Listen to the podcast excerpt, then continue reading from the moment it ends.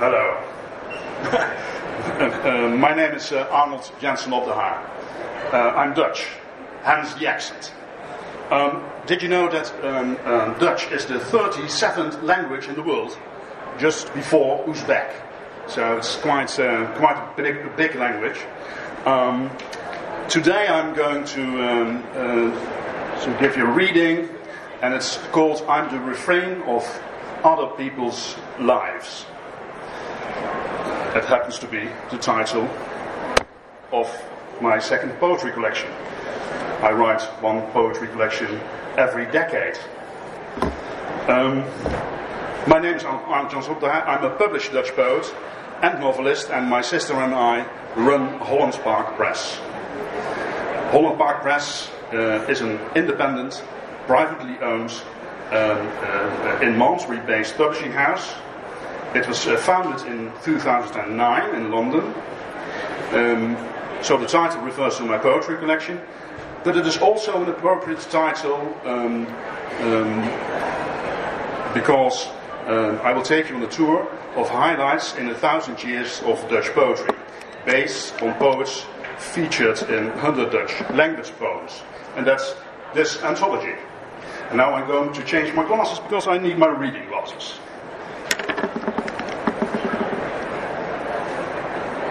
Here I am again. You're all a bit blurred now, but sorry for that.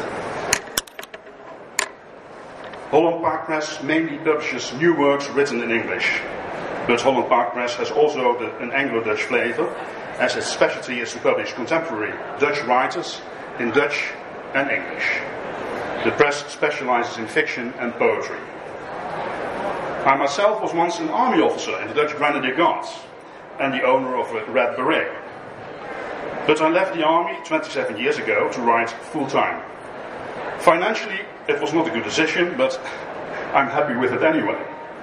Here is a poem, the first one, Girls of Sarajevo, from my poetry collection Yugoslav Requiem, about my experiences serving with the UN during the war in Bosnia. The translation from the Dutch is by Paul Vincent. Girls of Sarajevo is topical. You could replace Sarajevo by any city in Ukraine occupied or under siege by the Russians. Girls of Sarajevo. The city where children play their ebony war, their mothers cut wood too tired to die. In rebuilt churches the faltering faith in progress slumbers. In the ruined ice stadium old applause hangs like cobwebs, but in the suburbs the tanks still lie like tortoises on their backs. And in the evening sky there are dream stockades of nameless girls, their high heels catching the gaps in the pavements. Sometimes they take money in alarm and embrace the man passing by.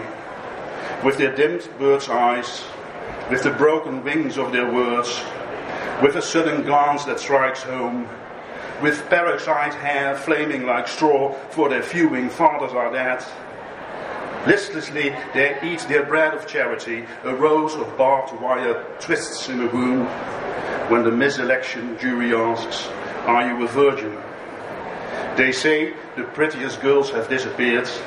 Into the night they go, careless and charming, with their ripe summer lips, but the dead bridegroom's scent pervades their hair.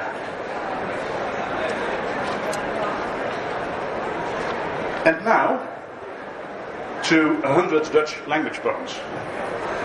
From the medieval period to the present day, an anthology of 1,000 years of poetry and 100 poems, Dutch and English, side by side. The editors and translators of this anthology, John Irons and Paul Vincent, won the Oxford-Weidenfeld Translation Prize with this book in 2016. So 1,000 years and 100 poems. All the classics are in it. I have selected 7 to give you an overview. The themes are love, war, and poetry itself. Let's start with the very first written words in Dutch. A poem probably scribbled in the 11th century by a Dutch-speaking scribe in England to try out his pen. It could be West Flemish, written by a monk in the Abbey of Rochester in Kent. It was discovered in 1932. Since then, even all the texts have been discovered, but this one still remains the most famous one.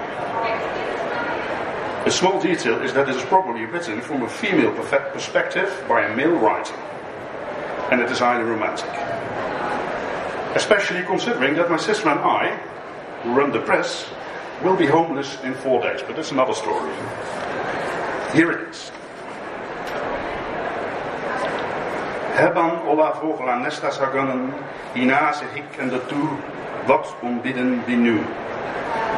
The Dutchman wouldn't understand it, I think, a modern Dutchman. In modern Dutch it's like this.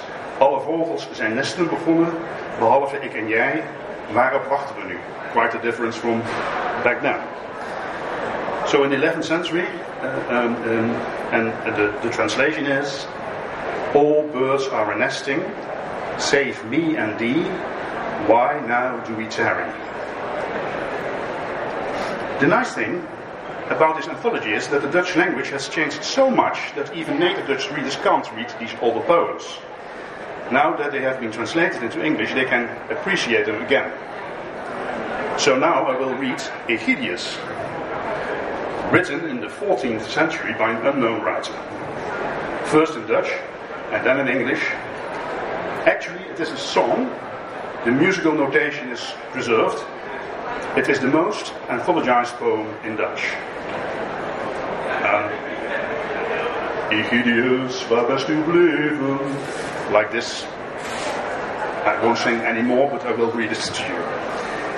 Egidius, waar best u bleven? Miland naar die gezelle mien. Du koos die dood, du liets niet leven. Dat was gezelschap goed en de fijn. Het scheentien moesten gestorven zien. Nu best u in hun troon vergeven. Klare dan de zonneschijn. Alle vreugd is die gegeven. Egidius, waar best u weven? Miland naar die gezelle mien. Du koos die dood, du liets niet leven. Nu bid voor mij, ik moet nog sneven, en de wereld lieden pien. Verwaren mijn steden die beneven, ik moet nog zingen en lieden kringen. Nochtans moet immer gestorven zien, Egidius waar best toe bleven. Mij langt naar die gezelle mien, du koest de dood, du liets mij leven. Egidius, where shall I find thee? Egidius, where shall I find thee? I long for thee, dear friend of mine, thou'st suffered death. Die to life consigns me. Sweet company we had and fine, yet one must die and the other pine. Now at the throne mayst thou enshrined be, there is a brighter sun to shine, with bliss that's unalloyed assigned thee. Egidius, where shall I find thee? I long for thee, dear friend of mine. Thou'st suffered death, thou to life consigns me. Now pray for me, thy death behind thee. I too this harsh world must resign. Keep my place by thee safe, I mind thee. I still must sing my songs each line. Yet unto death all lives incline. Egidius, where shall I find thee? I long for thee, dear friend of mine. Thou suffered death, to life consigned me. Now, quite different poem, centuries later. The poem I chose because it says something about the Dutch. Their love-hate relationship with their country, their weather, and themselves. It's from P.A. de Genestet. It's called Boutade in English. O land of filth and fog of vile, rain chill and stinging, a sodden fetid plot of vapours dank and damp, a vast expanse of mire and blocked roads clogged and clinging, brimful of gums and gout, of toothache and of cramp. O dreary mushy swamp, O farmyard of galoshes, with marsh frogs, dredges, cobblers, mud gods overrun, with every shape and size of duck that therein sloshes, receive this autumn dirge from your besotted sun. Too much your claggy climate makes my blood set slowly. Song, hunger, joy and peace are all withheld from me. Pull your galoshes on, ancestral ground most holy. You, not at my request, once rested from the sea. It was written by de Gilles Lettenbliffe from 1829 until 1861. But now another view of this same country. Hendrik Marsman, born 1899, died in 1940. Memory of Holland. Thinking of Holland, I see wide flowing rivers slowly traversing infinite plains, inconceivably rarefied poplars, like lofty plumes on the skyline and lanes. And submerged in the vastness of unbounded spaces, the farmhouses strewn through the land. Tree clumps, villages, truncated towers, churches and elm trees, all wondrously planned. The sky hangs low, and slowly the sun, by mists of all colours, is stifled and greyed, and in all the regions the voice of the water, with its endless disasters, is feared and obeyed. War plays an important role in Dutch poetry, especially the Second World War. So we'll now read Bombs by Paul Rodenko, who lived from 1920 until 1976. Bombs. The city's quiet, the streets have widened, kangaroos peer through the window openings, a woman passes, the echo hastily picks up her steps, the city's still, the cat rolls stiffly off the windowsill, the light has shifted like a block. Noiselessly, 3 or 4 bombs fall on the square, and 3 or 4 houses slowly hoist their red flags. The end makes me think a bit of Philip Larkin's Whitsun Weddings, which ends like this. And as the tightened brakes took hold, there swelled a sense of falling like an arrow shower, sent out of sight, somewhere becoming rain. And Rodenko writes, noiselessly 3 or 4 bombs fall on the square, and 3 or 4 houses slowly hoist their red flags. So it's the most, I think it's both the most excellent imagery imaginable. From a distance, no noise, beautiful. And now, for what I think is the best Dutch poem about poetry itself. Poets tend to write a lot of poems about poetry. This is a good one, I think. Poetry is an act. Poetry is an act of affirmation. I affirm I'm alive, that I'm not alone. Poetry is a future, thinking of next week, of another country, of you when you're old. Poetry is my breath, moves my feet, hesitantly at times, across the earth that needs it. Voltaire had smallpox, but cured himself, for example, by drinking 120 litres of lemonade. That's poetry. Or take the surf, smashed to pieces on the rocks. It isn't really defeated, but regroups, and so becomes poetry. Every word that's written is an assault on old age. Death wins in the end, of course, but death is only the silence in the hall after the last word has sounded. Death is an emotion. Which poem will stand the test of time if you have this anthology? You know, the older poems have become classics. They've proven that they are classics. But now for the more modern poems, that's really a hard thing. This anthology is about 1,000 years, in 100 poems. All of the earlier poems and all the poems in the anthology up to about 50 years ago are classics. But what is a modern classic? One of the more recent poems with a good chance is, I think, For the Beloved Stranger by Ingmar Heijs. Ingmar Heijs is still with us. He was born in 1970. For the Beloved Stranger. Which of us dreamed up the other? Paul Éluard. How glad I am I don't yet know your name. I thank the sun and thank the moon that everyone who comes and goes leaves the deepest traces but you, that when my doors were open or shut you always passed them by. It's just as well that you don't know my face, kissing and cuddling under street lamp's light, wandering together through the rain, in love once more, losers once more, almost dying with the pain. None of that's yet needed once again. I'm not yet attached to you, to us. I'm not expecting you in any guise. Take your time if you prefer. Wait a month, a year, eternity, and 1 second more. But come, before I close my eyes.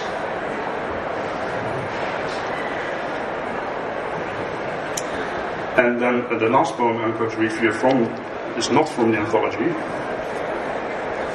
Perhaps I do one extra if I have time, but have a look. The last poem is one I wrote myself. It's called The Submerged Lands, from my prose collection, The Refrain of Other People's Lives. And it's about the Netherlands again. Love and hate again. Very Dutch. The translation is by John Irons, one of the two who translated the anthology as well. The submerged land. If I had to imagine a land, I would first look for a stubborn misunderstanding. Build low-lying lands out of sand banks. Send a ship with cod liver oil, I would give the land scales against the rain. From the driftwood of history, I would fish slaves, ships, spices, collaboration and a touch of resistance. The syllables in their language, I would scrape into one guttural. In the south, I would let them speak more softly, sell shoots of the ration in the fields. I would give the men wooden heads and let the women walk as if kicking at long skirts. I would look for animals to add that fit the bellowing wind. I would send them soothing speakers, pacifying preachers, and demonstrations for assent. With barrel organs, I would grind their brains dry. Their rivers I would let stream as a monotonous symphony. I would give them thoughts like tides, let the wind skive in one direction. Of all isms, I would give them chauvinism, and perhaps give them a monarchy. One night, I would steal away like a peat moor fire, inundate the land as homesickness with the grit of their dreams that silts up tidal inlets. Now, in hindsight, and because of the rhythm, I think estuaries would be better than tidal inlets. But that's with translations. You can always improve them. So then the end would become like this. Inundate the land as homesickness with the grit of their dreams that sills up estuaries. That's all right. I can do one more thing. Because this man, we liked each other a lot. He died, what is it, 2 years ago now? It's this poetry collection, also published by Holland Park Press, by the most famous Dutch poet, Jules Dill. He's a household name in the Netherlands. He could make ads on TV. He was a poetry millionaire, which is quite rare. I can do any poem, because it's so different. He was different. Well, here's a poem of the first day of the Second World War in the Netherlands. And I'm getting into his posture, how we did it. Okay. 10th of May, Jules Dill. It was a bright day when war broke out. Many followed the dogfights over the city from their rooftops. At first they thought that these were just maneuvers by their own air force, deemed by many at the time to be invincible through the legendary twin-line Fokker-G.I. fighter, until the first Messerschmitts were seen in action like hawks, hunting for everything that dared enter the skies. And even though war was raging, nothing could take that glorious weather away from us. Yes, there is a poem about the Romans and how cruel they were, and about Hitler. Lots of people who browse the collection start obviously with the first poem, and then it's called "De Ring der Tingelungen." Tingle, niet de Nibelungen, maar de Tingelungen. And then the first stanza is: Göring has a soft spot for rings. He wore two, one on each finger. He wore rings on his toes and one on his cock, which was an intimate gift from none other than the Führer himself, a ring with old Germanic runes, the ring der Tingelungen, which according to legend once had adorned Odin's dick, but as it often goes with legends, it seemed that in the family circle, etc. If you want to read more, come and browse this one. I don't think I can sell this, but we can talk about it. The two of my poetry collections, this is Jules Dill, and the 100 Dutch language poems, which is an international bestseller, our best-selling book, actually. Thank you very much for listening to this this bit. Now, see you again. Thank you very much. Thanks.